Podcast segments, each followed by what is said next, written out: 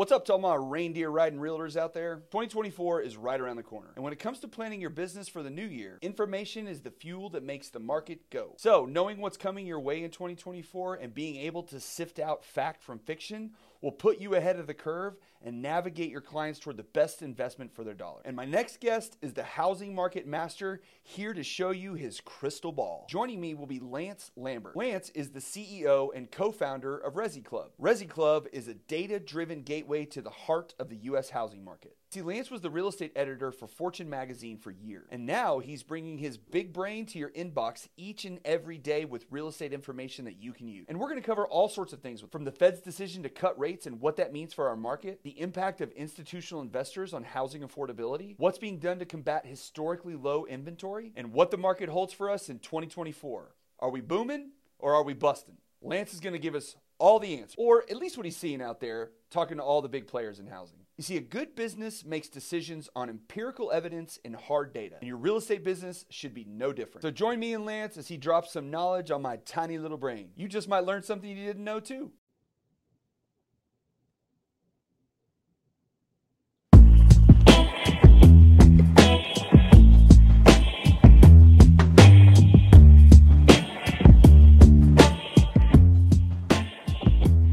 Oh, got a little, got a little fun going on there. Hello, everybody. This is uh, Mike Mills, and this is the Real Estate and Finance Podcast. Um, I am a local Dallas Fort Worth uh, mortgage banker here, and join me every single week as we chat with industry experts, giving you the insights and tools to excel, excel in this ever changing world of real estate and finance. These days, the real estate market news comes fast and furious. Um, mortgage rates are plunging, inventory is shrinking, corporate investors are surging, but 2024 actually looks to be pretty bright. But that gives a big feeling of overwhelming or overwhelmingness. And how are you supposed to keep up with all this and continue to serve your clients on a regular basis?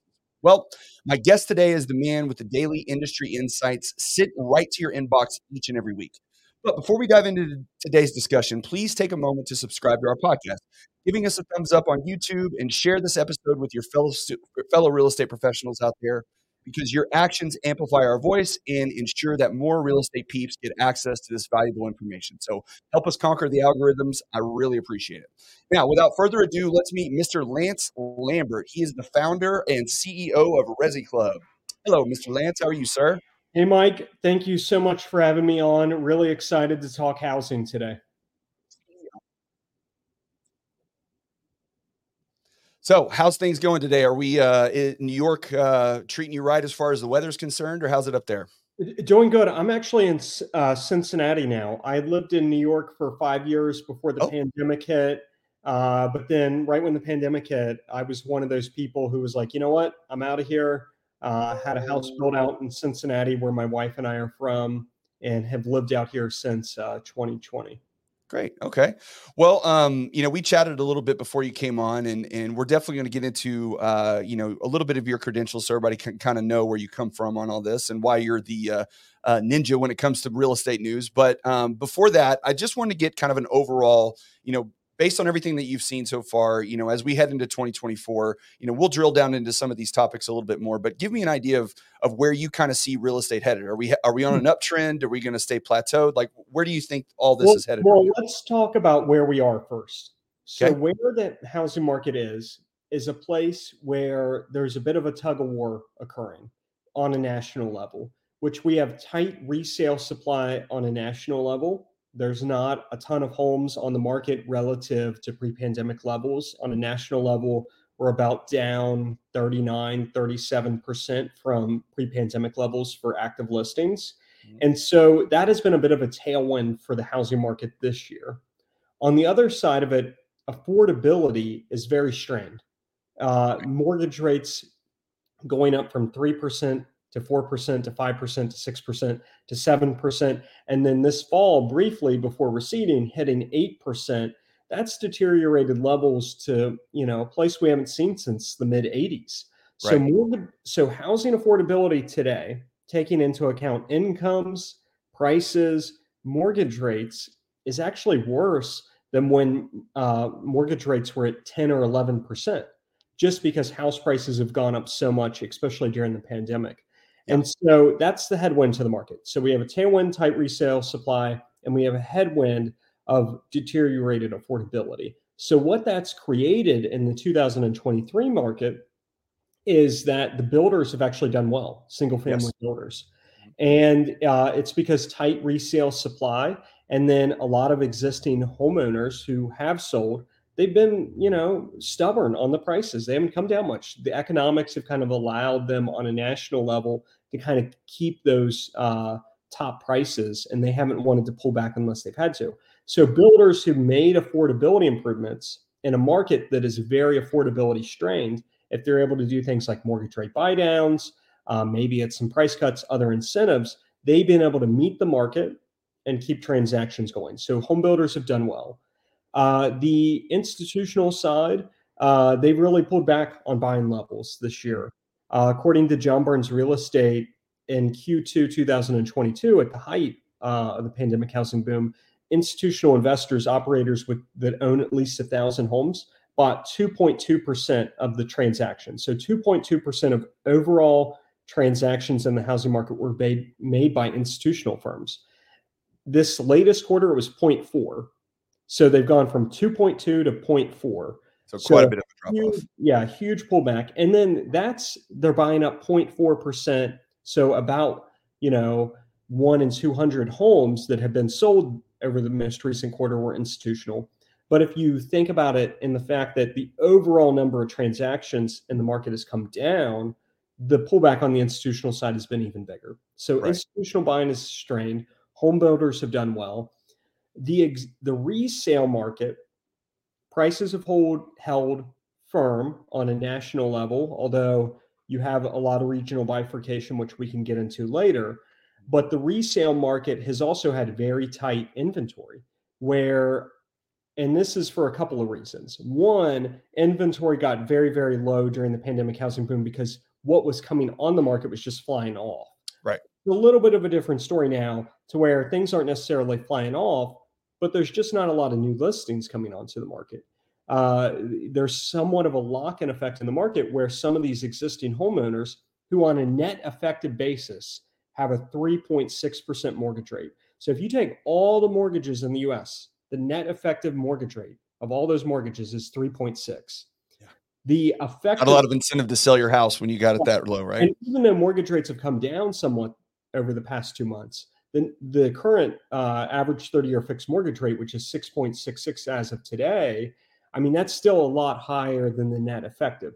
So these homeowners, these existing homeowners, if they were to sell their home and go buy something new, they would be getting a higher mortgage rate, but also that much higher monthly payment. And some of them just aren't eligible to do it. They couldn't yeah. go out and actually uh, get that mortgage. So the existing home market has stayed very tight yeah. um, and not a lot of transactions. So that's 2023.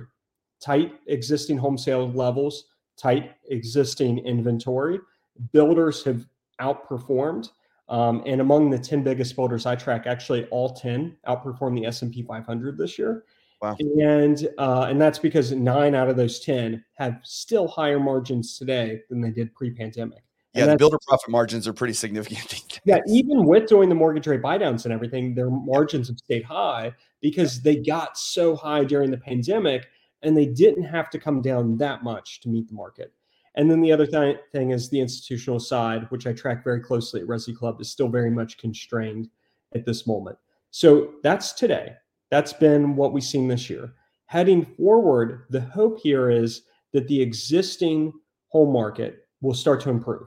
Mortgage rates have now come off of that eight handle. They've come down now to mid sixes.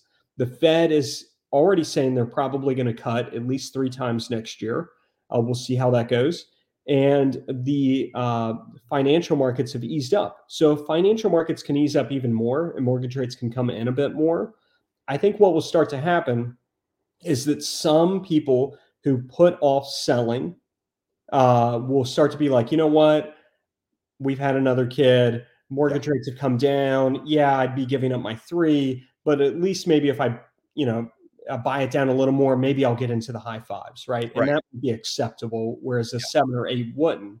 And so as some of that comes back into the market, we get more of the churn in the market, somebody selling to then go buy, that'll hopefully start to move up um, existing uh, tr- transactions in the resale existing market, uh, which I know the industry really wants because this latest print uh, for existing home sales at a seasonally adjusted rate of three point like what is it eight three million?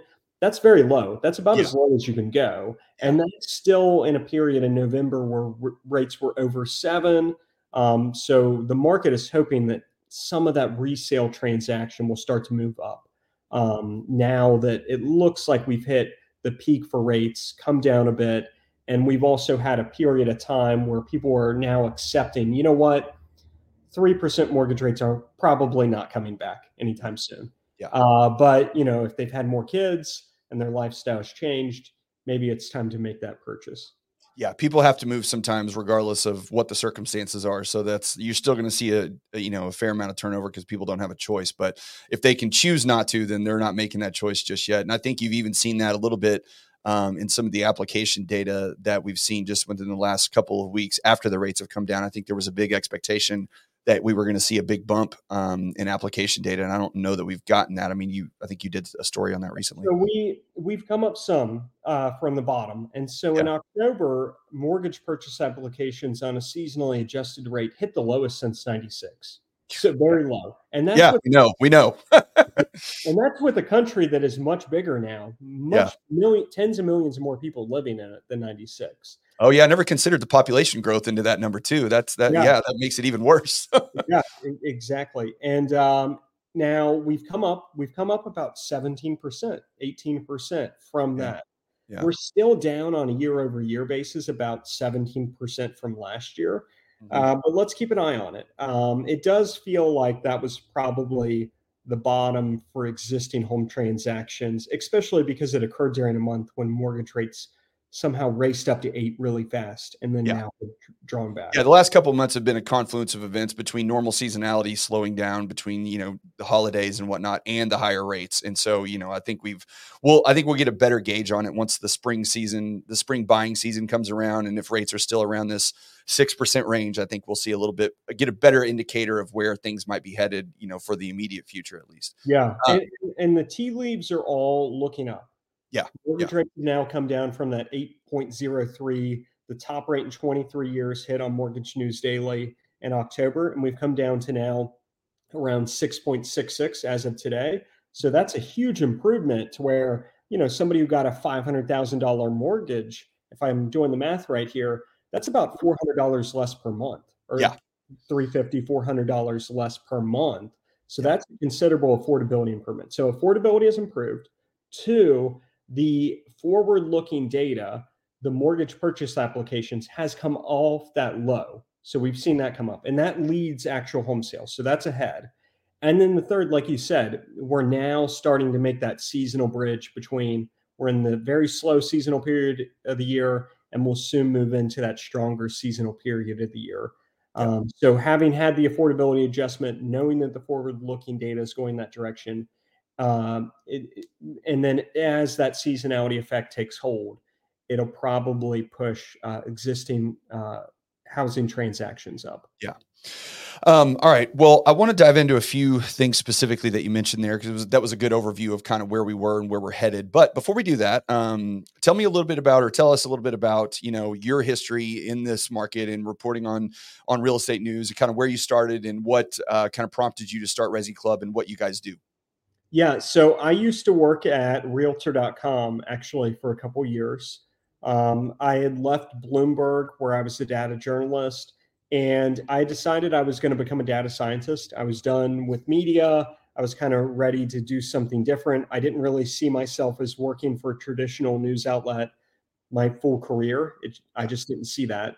And so I took a bridge job. In my mind, it was a bridge job where I would go work at Realtor.com uh, analyze data, tell stories for them, but really work closely with their data scientists and their economists and kind of be ready and do courses on the side and kind of find a data scientist job afterwards.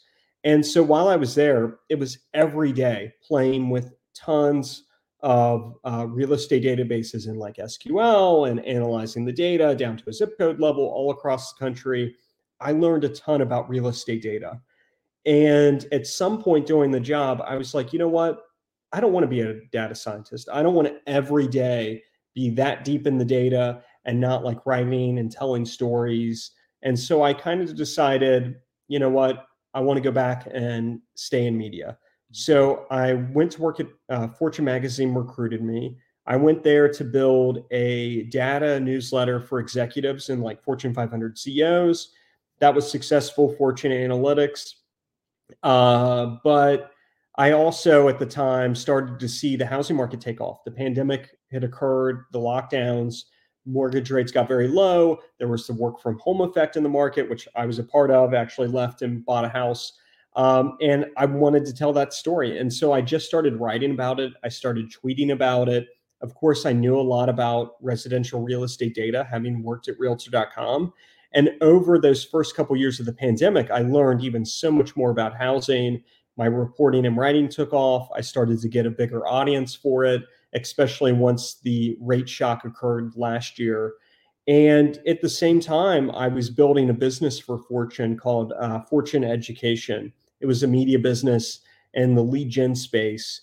And it was not in a space that I was passionate about, but I did learn how to build a media business. And so, having seen housing take off, build an audience in the space, um, and really just passionate about writing about housing, I'm just really interested in it.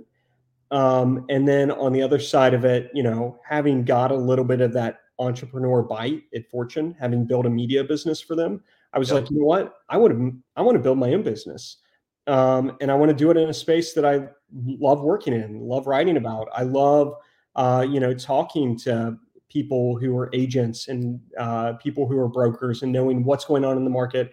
What are they seeing? How does that reflect to the real the data I'm getting? I love talking to builders, finding out what's going on in their space. The institutional home buyers, of course, that's very opaque. And I've been somebody to kind of crack that shell and get good reporting and data out there. Um, and I was like, you know what? I and I want to build my own business in the space. So I left uh, three months ago. Left Fortune magazine. Uh, you know, I just decided spontaneously one day, and this is actually how it happened. Is I was like, you know what? It's time to do it. I went and I walked upstairs, bought a flight to Fortune uh, to New York to go see them the next day. Um, and I bought the flight. I walked downstairs and I walk in the garage and just oil is everywhere. And my car had like something had happened and like exploded a bunch of oil. and then for the universe is trying to hold you back. Yes. And so for some reason I was like, you know what? Now I even want to do this more. And yeah. that just was fuel to my fire. And I flew into Fortune, put in my three week notice, and then three weeks later, uh, launched uh, Resi Club. That's awesome. Yeah, it's um, you know, I'm curious your experience in that environment because you know we we hear all the time, and this is you know me doing this podcast. I'm just kind of getting into the world of media a little bit as I'm you know slowly putting my toe into it. But you know you hear all this. We call it mainstream media, but I, I prefer the term corporate media because you know on a more of a large scale they have a lot of fingers that roll through things. But did you ever get pressure? I know it, in real estate's a little different because it's not as controversial in most cases, but is there a certain culture in there where, you know, you're limited on what you can talk about sometimes and what you can say and this moving into your own space gives you a little bit more freedom to comment on stuff or or how does that work on the inside?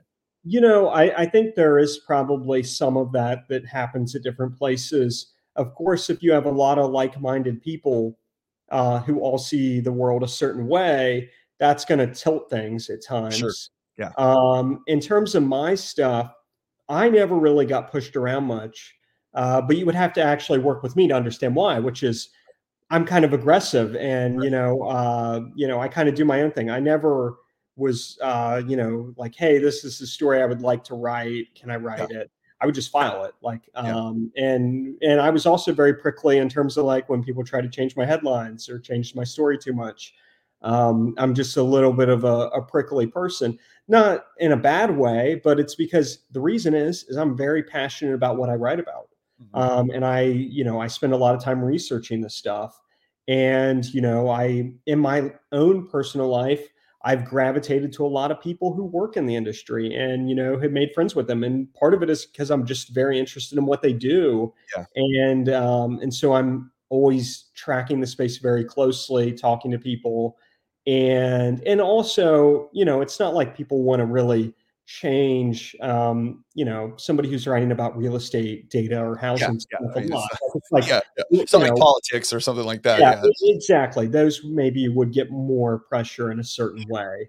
Um, I and you know I was kind of always left to do whatever I wanted to do. Yeah.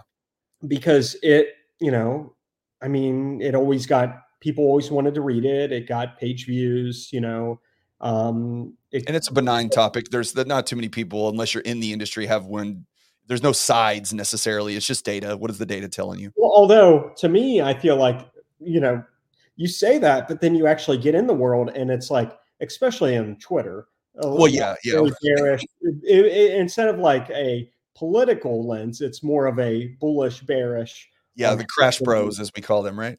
Yeah, and uh, and so yeah, so you know, you re- you move out of one uh, area of tension and you move into another. Yeah. And and and you know the reason is is that housing is very emotional because Oh, sure. it's this huge purchase people make. Yep. A lot of people can't afford it. Yes. Um, affordability is kind of you know days, it's a big piece. moved very quickly the past few years.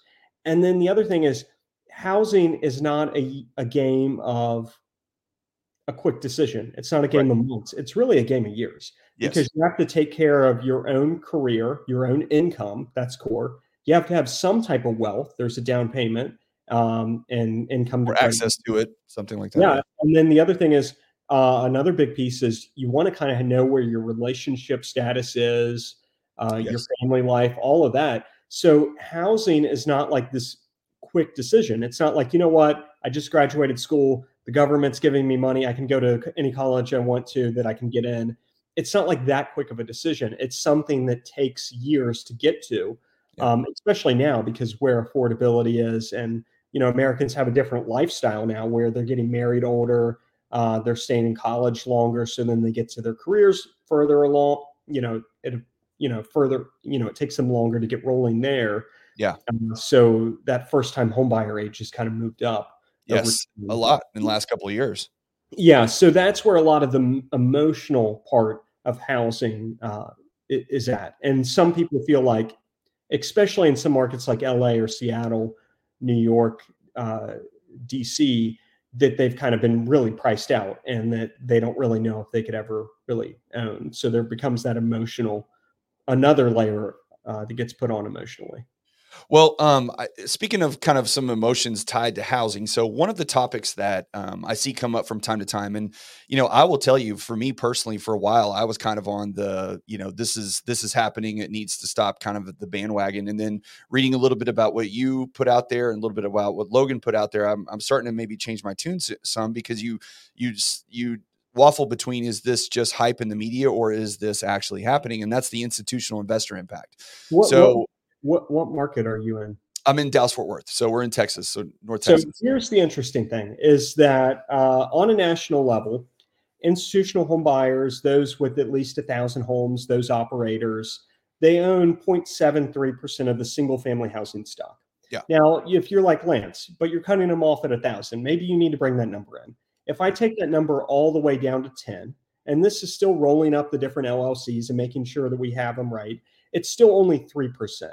Uh, Mhm. If you go down to operators that own 10 homes or more, right? That, that's national. But there are six markets in the house in the US Atlanta, Dallas, Houston, Phoenix, Tampa, Charlotte, where 35%, it's actually, well, 36% of all institutional homes are in those six markets. So Okay. the institutional buyers are not a huge piece of the overall housing market, the US housing Mhm. market. They're, um, you know, about one out of a hundred. But in some markets, they are a bigger piece. And then if you go into those markets, there's parts of Dallas, there's parts of Atlanta, there's parts of Tampa, there's part, parts of Charlotte, parts of Phoenix, Houston, where you know they own 45% of the rentals in some of Yeah. these zip codes. Yeah. So on the national level, they're not a huge player. In these six markets, they're more concentrated. But within those markets, there are certain zip codes where they're bigger players. But my goal at Resi Club is to not necessarily have, um, you know, huge take sides necessarily. I'm trying to tell the story. Yeah, just data. So I did a story recently about how, you know, Atlanta is the epicenter of institutional home buying. So on a national level, it's 0.73% of all single family homes. In Atlanta, it's 4.4. Now, that's still not a huge number, but 4.4 is starting to get to a meaningful number in one sure. market. And then in certain zips, it's a little bigger. Um, but so I, I just want to tell what the actual story is, find the data, um, you know, and less exaggeration and let's like, let's just look at the numbers. Let's get yeah. the numbers. And so I track the institutional operators. I'm finding out at all times like who's selling, who's buying, where's it happening, what's the story. Um, but in terms of as of right now, into 2023, institutional operators are a smaller piece, a fairly small piece of the market, uh, but at the margin in some markets, it's significant.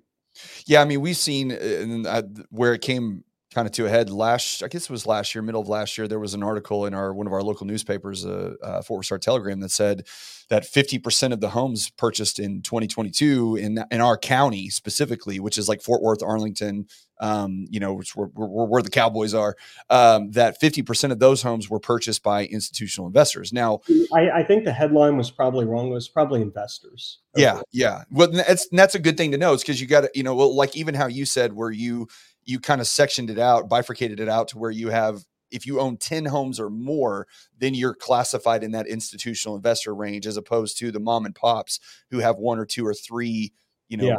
private investments that mom they use. and pops are the biggest player in the space and they will continue to be the biggest yeah. player in the rental space. Yeah. And and so I, I think that headline was probably invest investor data. Yeah. yeah. And so what happens all the time is that investor number gets reframed in articles. People are sloppy and they just call it institutional, yes. and they're not really doing their due diligence. But again, I, I think D- Dallas is one of the markets where there are more institutional uh, buyers, and I'm I'm so I did an Atlanta story. I have, and I don't want to tell my whole, what my whole content calendar is the next six months. Right. But the other five cities I mentioned: Tampa, Dallas, Houston, Phoenix, and Charlotte, I'm going to do one off stories about institutional buying in those markets, highlight all the zip codes where it's actually occurring, and just get the hard data so people can see. Uh, but that that is coming in, yeah. in Club.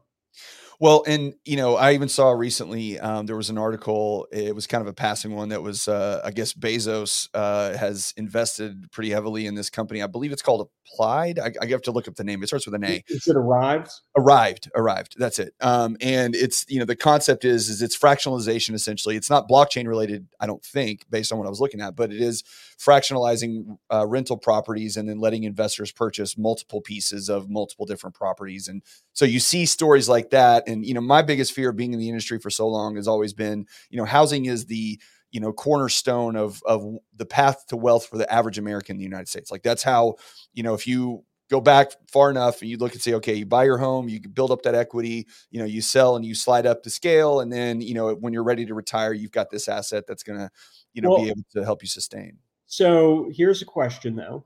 Sure. If, do, do you own single family rentals? I do. Mm-hmm. Uh, do you think so? You think you should be able to buy single family rentals, right? Yes, of course. Mm-hmm. Do you think you should also be able to invest in funds that buy single family rentals?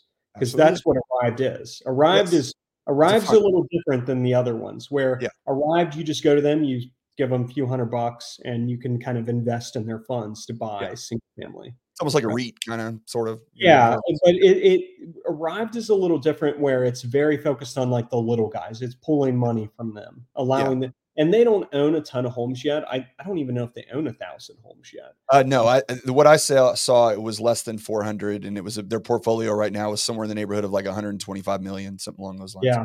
So the ins- the interesting thing about the institutional side too is, you know, there's been some um, so one thing that's occurred in the U.S.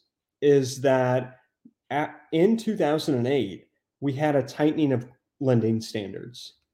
We we had, as a country, decided that uh, because we saw the subprime crisis, we were like, you know what, too many people at the bottom are getting in, and so there was an in a tightening of lending standards, and it occurred for a few more years after 08 Yep. But what ended up occurring is that they not only got rid of some of the products that were causing the crisis, they also tightened lending standards to where people who would have normally been able to buy in the 90s and 80s didn't. Yes. So that caused more of a crash on single family home prices at the bottom of the housing market, really right. like the entry level. Yeah. And because builders didn't have their seller there that they traditionally sold to, they pulled out. Yeah. And so what we saw is we saw a lot less building for that entry level single family housing. And we never saw lending there improve or, or go back to where it was in the 80s or 90s. Yeah. And so what we've seen now is that to kind of, you know, and, and to get more building going on there, a lot of institutional companies have stepped in and doing rent build to rent deals with these mm-hmm. builders. Yes. To build these communities at those price points, that entry level that wasn't built, and do them as rentals. Now, is that right that there's a certain group of Americans who used to kind of be homeowners and now aren't? But then at least, you know, the builder stepping in or the institution stepping in to do these build to rents, it at least keeps the housing stock in that part of the market coming yeah. in. Because if you don't get that, then rents at those levels actually increases even more. Yeah. Um, and so if you ban institutional buying, you all you also ban the build for rent, which is actually adding housing supply. So, um, you know, I, I think it's a a difficult conversation to have, which is what are the actual things. One, what is the core issue in the housing market? A lot of people view it as there's not enough how single family homes at the entry level right. side. And so, what are the things that will actually add to that supply? And then some of the things that we might do might be regressive and hurt that supply. Yeah. Uh, you know, a lot of the solutions you see to housing are, hey, let's just get more money for down payments, or uh, you know, let let's do X, Y, and Z, and all those things do is just accelerate demand. Yes, and, and not necessarily add to supply. Um, and and you know, housing's a, a game of years, or, or almost a game of decades, and it yes. you know, it doesn't move fast. Um, have you seen much out in the world eh, you know because the supply I, I, think you know and i'm sure you agree with this the the the issue isn't interest rates the issue isn't necessarily institutional investors you know the issue isn't any of those things the issue is supply we don't have enough homes for to meet the demand, which is why when interest rates went up to eight percent, we saw little to zero fall off in most markets on on prices because even though at eight percent demand fell off a cliff, the overall you know sales prices did not adjust that much. And only when you see the median stuff, everybody gets oh the median home price is down. Well, that's just because those are the mix of homes that are being bought at a lower level because you know the eight hundred thousand dollar house someone's not trying to buy necessarily at eight percent. So are you seeing any kind of innovative ideas on how to help this issue like one of the things that this isn't necessarily supply but it does help with you know it's a demand thing like robert kennedy for example he's got he's mentioned a couple things because he's talking about housing unlike the other other two candidates out there about the issue and one of the things that you know he says that Fannie and Freddie have 130 billion dollars worth of surplus that they could use to um, incentivize or or or not incentivize, but uh, uh, supplement builders to help them build more affordable housing. He mentioned something about creating a um, a three percent first time home buyer you know fund where investors you know buying at 4% and then that actually is what funds those those particular types of loans so he's he's thrown out a couple of ideas but have you seen anything out there that you think is could be a solution or are we just destined to be in this housing shortage you know into perpetuity well so I think taking a step back and kind of knowing what created the issue. So, one problem was that a lot of these cities where people wanted to work Seattle, Los Angeles, San Francisco, New York, DC they didn't build enough homes and this goes back to even before the bubble into the 90s they you know there was a lot of like you know regressive stuff where they were trying to stop homes from being built in certain communities uh, you know only one in single family homes in some of these areas. And so in some of those areas uh, they got behind on the building right? And it it deteriorated affordability and it caused a lot of out migration to other markets like your own Dallas, and then yep. that hurts affordability there, right? So that's one part. The second part is that the housing crash, there was a correction in the market that probably was healthy and needed, right? Yep. But then we really went too far and prices dropped so far in the existing market and there was so much existing inventory out there that the builders really got hit harder than they should have. And so single family production and the building there went way too low for too long. Yeah, And I've seen the charts you've put out there about showing like after 08 how the how the builders you know permits just went through the floor. So 08, 09, maybe that was fine, right? Maybe Yeah. that's the correction. But did we really need to go as low as we did in 10, 11, Yeah. 12, 13, 14? And so that's what put us behind in housing supplies. So that, And then that super cheap money. and then the next part that happened is that during COVID, we had an acceleration in household formation as a lot of people were like, you know what? Um, I'm done living with these roommates. I want my own space now that I'm at home. I, I can't stand this person that, you know, when I was around this person for an hour a day, it was fine. But Yeah. now that it's like 9, 10, I need to be out. So there was an increase in household formation. Of course, that was helped by low rates and a lot of stimmy money. Yep. And then we saw a lot of work from home migration where people could just leave the market at, and you know continue to make what they were and go to a more affordable market. So there was that arbitrage. And again, people fleeing a lot of these markets that had underbuilt Los Angeles, San Francisco, New York, Boston, Washington, D.C., Seattle, where affordability was very deteriorated, left those places. And then the places they went, the Dallases, the Tampas, the Charlottes, uh, Phoenix's affordability deteriorated in those places as that spillover occurred and all that money came in. Yes. Mhm. So that's a backdrop of the story that we've seen. So affordability has deteriorated because an underbuilding in uh, a certain number of uh, big metros, uh, a underbuilding of single family homes following the housing bust, and then an acceleration in household formations during the pandemic and housing demand going up. Uh, housing supply, the Fed estimates, would have had to go up 300% to match the increase in demand during the pandemic, which it couldn't. Supply can't move that fast. So that's Right. the backdrop of the story. So I think what kind of would work well for housing going forward is one, the most important part is government does policy smart. So that avoids future interest rate shocks. If you can Yes. keep the inflation down, you can keep uh, from rates getting jacked up really fast. That prevents future disruptions in the housing market. Because if we were in a position right now where inflation was still higher, what would occur is the Fed would be like, you know what, now we really got to go after it. And then you would see mortgage rates go to even higher level and the home builders would get hit. There's a Yeah. point where they would get hit. And what that would do is just further deplete housing supply. Right. So the most important, federal government does smart policy. The second is probably just allow things to play out. Um, allow things to play out. Builders are in a good position. They're going to build these single family homes. And as we go through the next several years and get closer to 2030, the demographics are less favorable and the housing shortage will probably narrow between now and 2030. Just if we continue to build single family homes at an elevated pace, maybe go up uh, even a little bit higher than today, uh, we'll probably get into a better spot. And then the third thing is probably, you know, some of these cities where there's been a lot of regressive uh, housing policy and they've kind of prevented development, allow more of it. Um, I, I think those would be the three things. But in terms of like all these creating new federal programs and throwing money for this thing or that thing, I don't know if it'll necessarily do, do much. I think housing will take a long time to work out, but affordability could be improved over time if the federal government just gets in a smart place, uh, prevents future rate shocks, and allows the market to kind of to just build. Well, and it does. I mean, and you brought this up a little bit a minute ago. Um, it does seem to see that if you let the market kind of do its thing, you've got a couple factors playing in that. You know, and I've seen where you're people are talking about. You know, the baby boomers are kind of aging out. They're retiring. They're you know dying off. Unfortunately, I mean, I don't mean to put it in morbid terms, but that's kind of what's happening.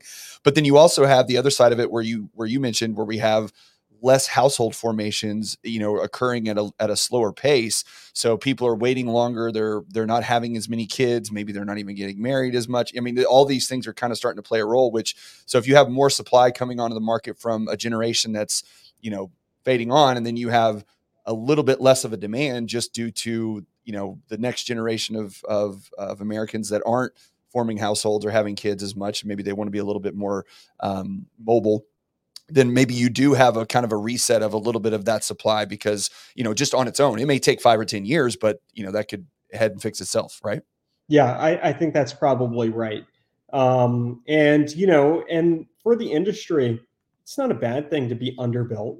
Um, all that means is, you know, there's going to be a lot. You know, we'll need a period of time where building maybe can outpace uh, household formation for a, a, prolonged period of time, and then you kind of work out of it.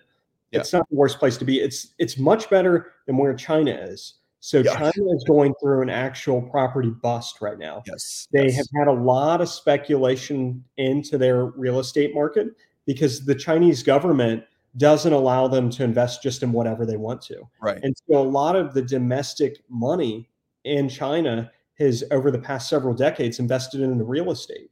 And so there's been a lot of developments built where because they can raise money to pay for it because they're getting a lot of these retail investors, they're building these developments. They built them that don't have anybody living in them. Yeah, their so population's falling.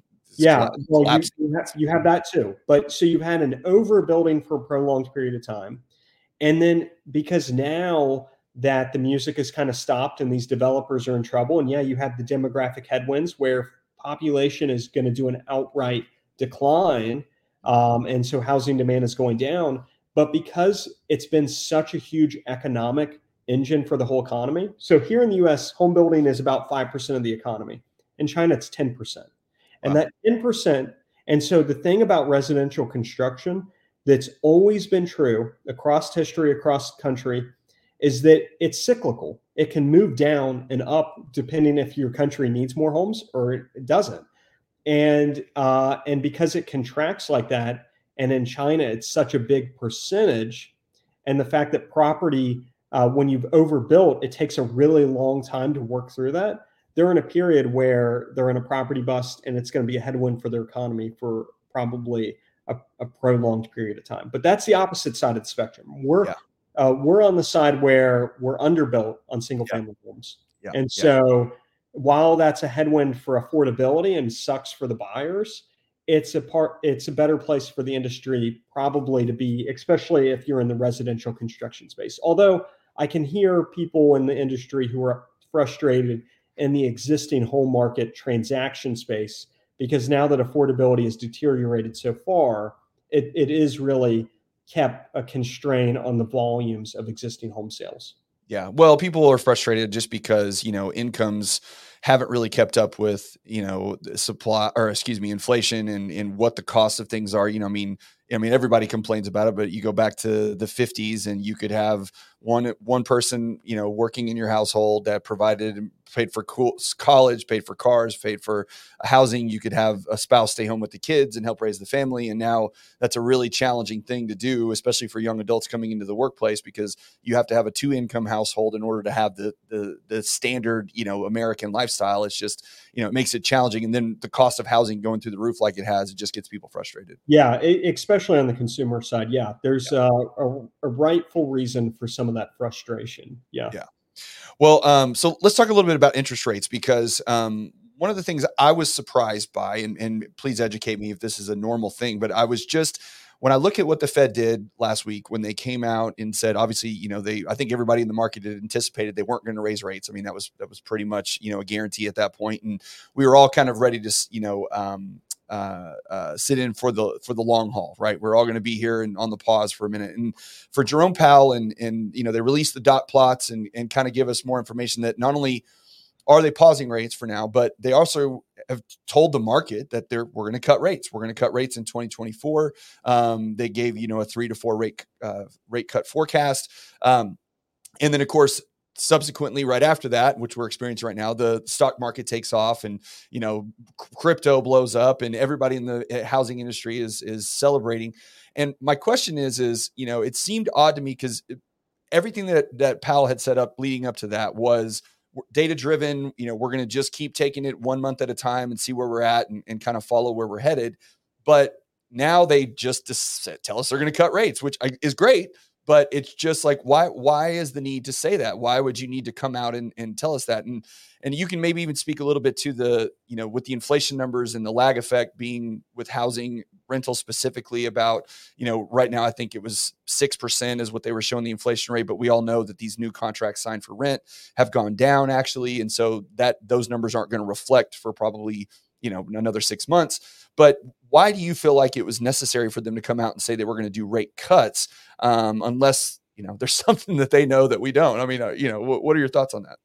Yeah. So where we have been, and I think it's important to take a step back, is that since the middle of last year, inflation's actually been tamed. Yeah. The uh, now, yes, there are some of the you know some of the data is a little warmer because the housing side really lags on the reporting, which is yeah. nonsense because in the real world, the housing inflation actually occurred before and started before a lot of this other inflation. Yes. Um, which is wild to me. But so we've seen inflation tamed for a period of time, really over 12 months. And the Fed during that time continued to jack up interest rates, continued to be hawkish. And a lot of what was probably happening is the Fed just wanted to wait and see, make sure inflation didn't take off again. They kept it down, uh, allowed some cooling into the job market. And while they didn't see unemployment move up very fast, what they did see is they did see some cooling in the job market. Immigration yep. moved up quickly, which of course put downward pressure and prevented a, a bigger increase in wages. Had yep. we not had that immigration, wages might have taken off even more. And uh, and so we saw the number of like job openings that come down. Uh, yes, there were some layoffs, but it didn't really move up the unemployment uh, totals a bunch. Unemployment rate did tick up just a little bit, but what the Fed was able to do is they were able to make sure that inflation and disinflation continued and that, um, you know, there was some softening in the job market. And all of this has been expected. The market's been watching this. The prices of stocks have actually been moving up all year, yeah. especially in the home builder space that I track closely.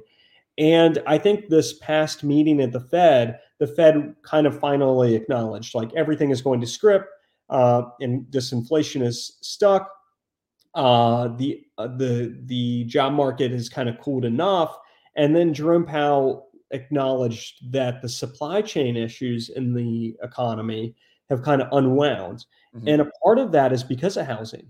So what happened is during the pandemic, uh, because there was so much of this pandemic migration and people moving or people separating from apartments, people bought a lot of stuff, yep. and of course stimulus money and low rates but they bought a ton of stuff. And anytime you sell your house and buy a new house, you buy stuff. You buy stuff. Yeah. And so when rates got jacked up last year and existing home transactions went way down, what we saw is a lot fewer resale transactions. There was like a million fewer home purchases over the past year than otherwise would have probably happened if rates were low. That's a lot fewer fridges. That's a lot fewer appliances. That's fewer, a lot of stuff. Yeah. And that stuff we can see in the retail numbers went down. And that actually helped to ease the supply chain issues in the country. And so that easing of the supply chain issues, which is now no longer a uh, tailwind for inflation, uh, the Fed kind of got to see that on one. So this latest meeting at the Fed was them acknowledging we've moved to a different place in uh, with monetary policy, and now we're kind of moving into uh, the rate cuts. And the you know on the dot plot, the typical FOMC member at the Fed, they expect three rate cuts next year. A few actually expect like four or five. You know, there's some others that are like two or one, but they're now acknowledging the rate cuts. And so I think what occurred this month was less of a a huge shift, and it was more of like an acknowledgement of the shift we already expected. And now that people finally got to see it, and financial conditions did ease up over the past month and heading into that meeting, I think, especially in the housing market, uh, people are feeling a little more optimistic now that rates have come down a bit. Yeah, yeah. I mean, when when he when they came out and acknowledged that the intent was to cut rates next year, you know, obviously they're saying three or four, but the market has like six or eight priced in, which is crazy. Um, but uh, that's how it all works. I mean, it's all emotional, you know, and we ride this emotional roller coaster in housing, especially. So, um, so I can I can understand, but it just was we play out in housing. It doesn't matter when the Fed actually does the cuts. The long term rates, like the ten year Treasury yield and the thirty year fixed mortgage rate we're we're ahead. We yeah.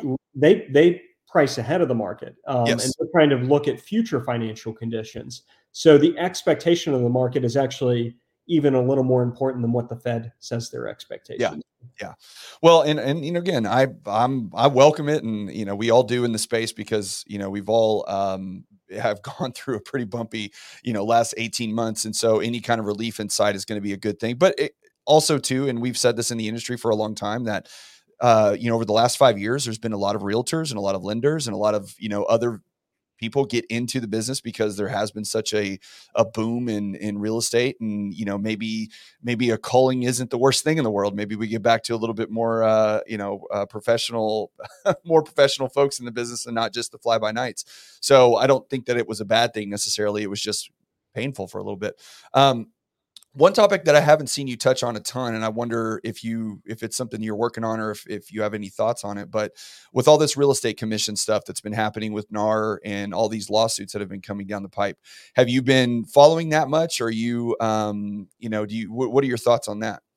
Yeah, I, I do follow it. Um, it does seem like that decision, the Missouri case, uh, was a bit of an earthquake in the industry.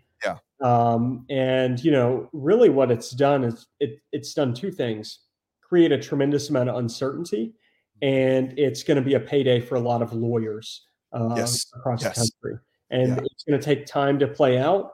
I, I don't have big bold predictions on it. I'm yeah. you know kind of in the boat where everybody else is, which is kind of wait and see see how this plays out. What are your thought your thoughts on it, Mike? What, what do you well, I mean, I, I, think a couple things need to happen. First off, I really would, I think, regardless of what people want or don't want, I think the Department of Justice needs to step into at some point and and give some guidance on it because my bigger fear isn't i mean i think things are going to change i do uh, i don't know to what degree or what that's going to look like um, uh, but it, it's not too dissimilar to what happened to the mortgage industry back in 08. Just, you know, some things were going on. And I don't think there was anything, you know, they try to make it out to be this like cabal of, of, uh, you know, conniving real estate agents trying to steal sellers' money. And I don't think it's that at all. Um, but what I do think is the Department of Justice needs to come in and, and, and, give some sort of guidance because the the ambulance chasing you know lawyers out there that are looking for anybody to sue and and, and any reason to put together some sort of lawsuit because they see blood in the water, um, I think is a is a negative thing for the industry as a whole because when you're starting to to pit you know buyers and sellers against realtors and and what you don't want to happen is you don't want to get to a place where um, you know you villainized agents to the degree to such a degree that the representation for buyers especially i think listing side i don't think they're going to have any issues you know in long term but i could see a world where buyers agents get marginalized and and less agents want to participate on the buy side just because the the income you know possibilities aren't there and then that ultimately to me hurts the consumer you're hurting the buyer in the transaction who doesn't historically have a ton of cash, you know, to throw around, especially these days with affordability being an issue. So if they can't afford to pay that buyer's agent, then you have, I could see a world where you have a large, um, you know, corporate entity that could step into that space and fill that void, and that could be a good or a bad thing. But you know, if you look at somebody like Zillow come along and say, okay, well, you you can pay us five hundred dollars and we'll represent you as the buyer in the transaction but there isn't. I mean, what is that level of representation, and, and what are they really doing for you? So, um, so there's there's a lot of things that could happen, and, and like I'm with you in that I don't think anybody knows um, what's exactly going to occur. And I think once the ju- the ruling from the Sitzer Burnett case actually the judge gives his actual judgment in it, I think that'll set precedents for a lot of things. Um, and I think the fact that they're taking so long to put that out is is I don't know if that's a good or a bad thing. Maybe they're putting some really good thought into it, or you know, it just it just seems like it breeds more chaos. And I would prefer that, you know, we prefer order more than anything else. So if we can just get a few, whether it be Department of Justice or that particular ruling, to give us some direction on where things are headed, then everybody can start to you know to reset and the market can actually go forward. But until that happens, I think we're in this world of of unknowns. And and like you said, I think you have attorneys running around um, trying to make as much money as they can right now, uh, throwing out frivolous lawsuits. Yeah, I, I think that uh, that makes a lot of sense. And so, based on the things I said today, is, is there anything that uh, uh, you kind of disagree with, or maybe on the ground, or seeing things a little differently? Um, no, not really. I mean, uh, like I said, the the biggest change in my my framework over the last like six or eight months is the institutional side of things because um, I did think it was a bigger player than it was because you see headlines and and you just read into that. But once you you know with guys like you driving into data and, and really you know giving the actual numbers and where that where that stuff's coming from, I think that's a huge benefit because it helps our industry understand a little bit better what the what the threats, you know, opportunities, weaknesses, all that kind of stuff is, um, so you can navigate your business a little bit better. Because what I try to do here every week when I you know interview folks like you is I'm trying to help agents know what's coming and know what's happening in their market because that's the only way that you can plan you know for for what you're going to do going forward especially into the new year because i do think 2024 is going to be different. Again how that looks or what that is i don't know. I don't know that we're going to see the housing boom maybe that everybody thinks that's happening unless we have a um, you know a, a, significant downturn in the economy and the fed has to cut rates faster than they're anticipating and we see mortgage rates go down and then refis pop back up again. But even as you said you know if that does happen, refis will happen, but they won't. I don't think they're going to happen at the same clip as what it occurred before because um, you just don't. You're not going to have that many people that are still going to want to get out of their three percent. So unless they come down to that level, I don't see. I don't think you're going to see a big boom there either. But you know, I think it's going to be more of a plateaued market where everything's more steady. And I think ultimately, long term, that's a good thing. Hmm. Um, mm-hmm. This volatility, I think, is bad. These big booms and busts, and you know, up and down, I don't think is a good thing. I, I think as a as a whole, housing is better suited to stay steady and flat. And if that is what 2024 brings, I think that that's a good thing. Yeah, I, I think that makes a lot of sense.